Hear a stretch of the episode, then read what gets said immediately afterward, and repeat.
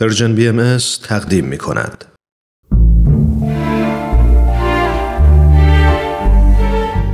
آفتاب بینش.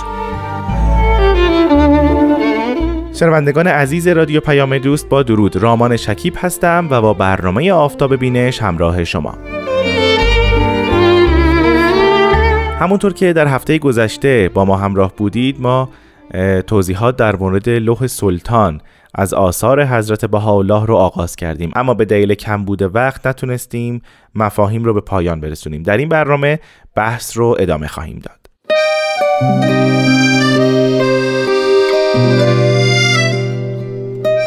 اما اگر بخوایم در مورد همه محتویات لوح سلطان صحبت بکنیم خب برنامه های بسیاری نیاز هست و با توجه به زمان کم برنامه ما نمی‌تونیم به همه اون مطالب بپردازیم.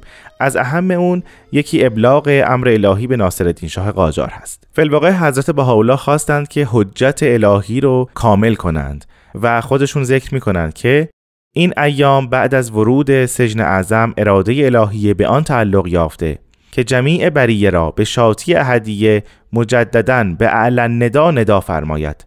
لذا مخصوص هر نفسی از رؤسای ارز لوحی مخصوص از سماع مشیت نازل.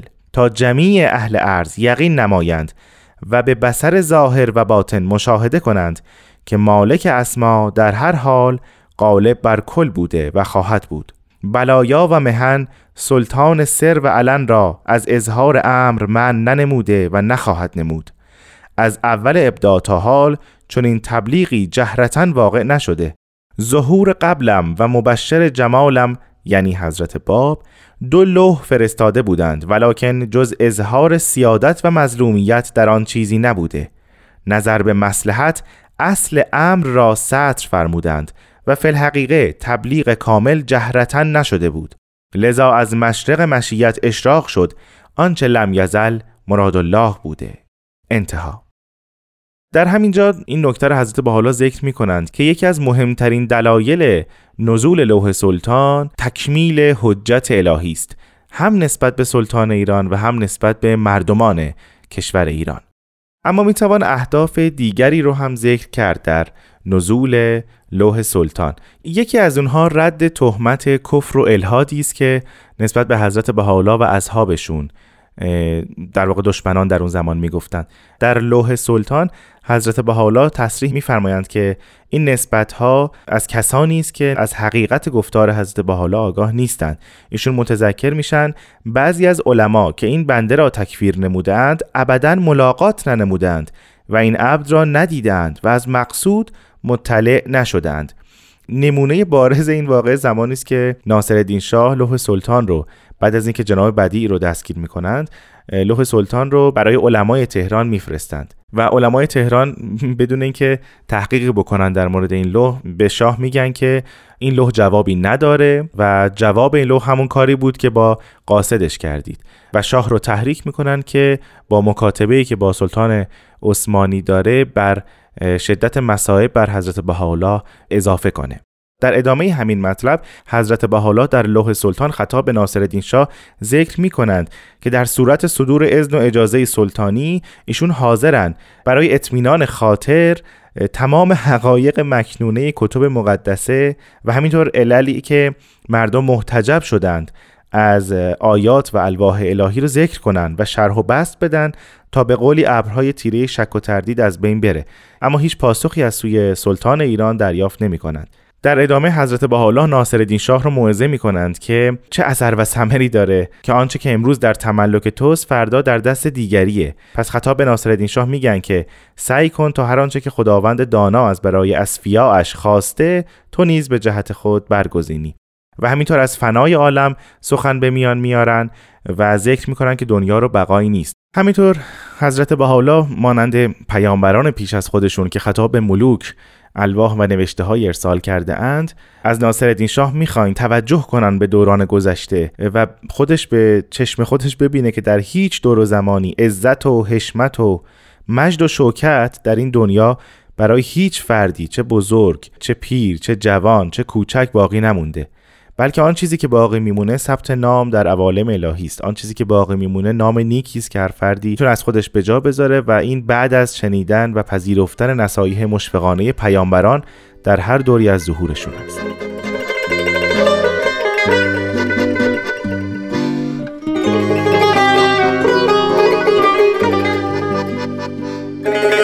در ادامه حضرت بهاءالله در اجرای مقتضای عدل و انصاف نظر سلطان رو به این نکته معطوف میدارن که اگر خدایی نخواسته یک فرد از افراد جامعه دست به گناهی زد دست به خطایی زد همون فرد رو باید مجازات کرد نه آنکه گروه کثیری رو مورد اتاب و عقاب قرار بدید. یعنی دقیقا کاری که از دید درباریان بر حضرت بهاءالله روا داشتند. خانواده ایشون رو تبعید کردند از زن و کودک و بزرگ و کوچک و پیر و برنا همه رو تبعید کردند به همراه حضرت بهاءالله و حضرت بهاءالله این رو خارج از قواعد عدل و انصاف می‌دونند. و جالب اینه که حضرت بهاءالله ظهور عدل و انصاف پادشاه رو در رسیدگی امور ناس می‌دونند.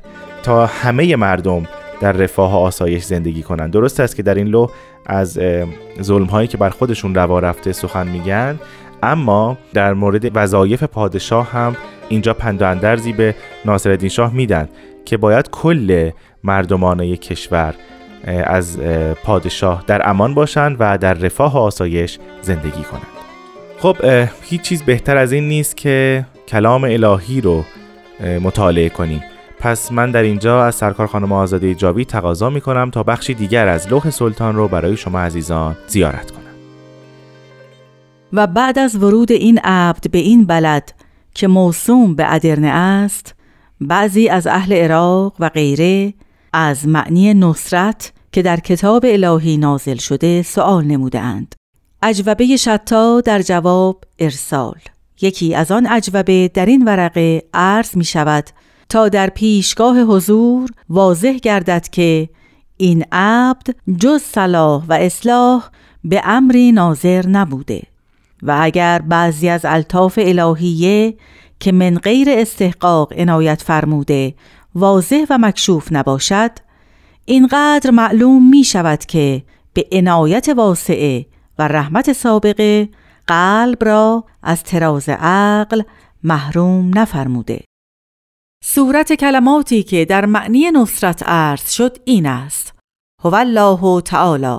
معلوم بوده که حق جل ذکرهو مقدس است از دنیا و آنچه در اوست. و مقصود از نصرت این نبوده که نفسی به نفسی محاربه و یا مجادله نماید.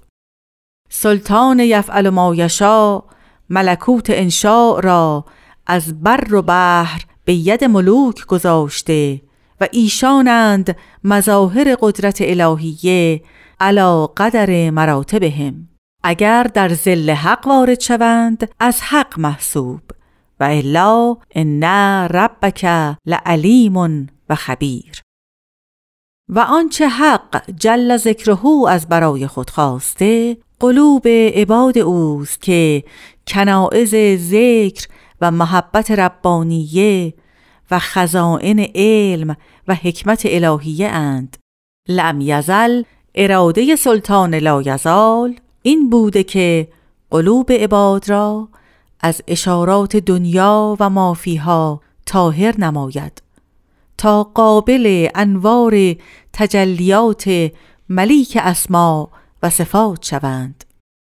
پس باید در مدینه قلب بیگانه راه نیابد تا دوست یگانه به مقر خود آید. یعنی تجلی اسما و صفاتش نه ذاتهی تعالی. چه که آن سلطان بیمثال لازال مقدس از صعود و نزول بوده و خواهد بود. پس نصرت الیوم اعتراض بر احدی و مجادله با نفسی نبوده و نخواهد بود. بلکه محبوب آن است که مدائن قلوب که در تصرف جنود نفس و هواست به سیف بیان و حکمت و تبیان مفتوح شود. لذا هر نفسی که اراده نصرت نماید باید اول به سیف معانی و بیان مدینه قلب خود را تصرف نماید و از ذکر ما الله محفوظ دارد و بعد به مدائن قلوب توجه کند. این است مقصود از نصرت. ابدا فساد محبوب حق نبوده و نیست و آنچه از قبل بعضی از جهال ارتکاب نموده اند ابدا مرزی نبوده. ان تقتلوا فی رضاه لخیر لکم من ان تقتلوا. انتها. خیلی ممنونم. از سرکار خانم آزاده جاوید. از شما عزیزان هم بسیار سپاسگزارم که با ما همراه بودید. شما می‌تونید لوح سلطان رو در سایت کتابخانه باهایی با آدرس reference.bahai.org پیدا کنید و اون رو مطالعه کنید. تا هفته بعد و کتابی دیگر خدا نگهدار.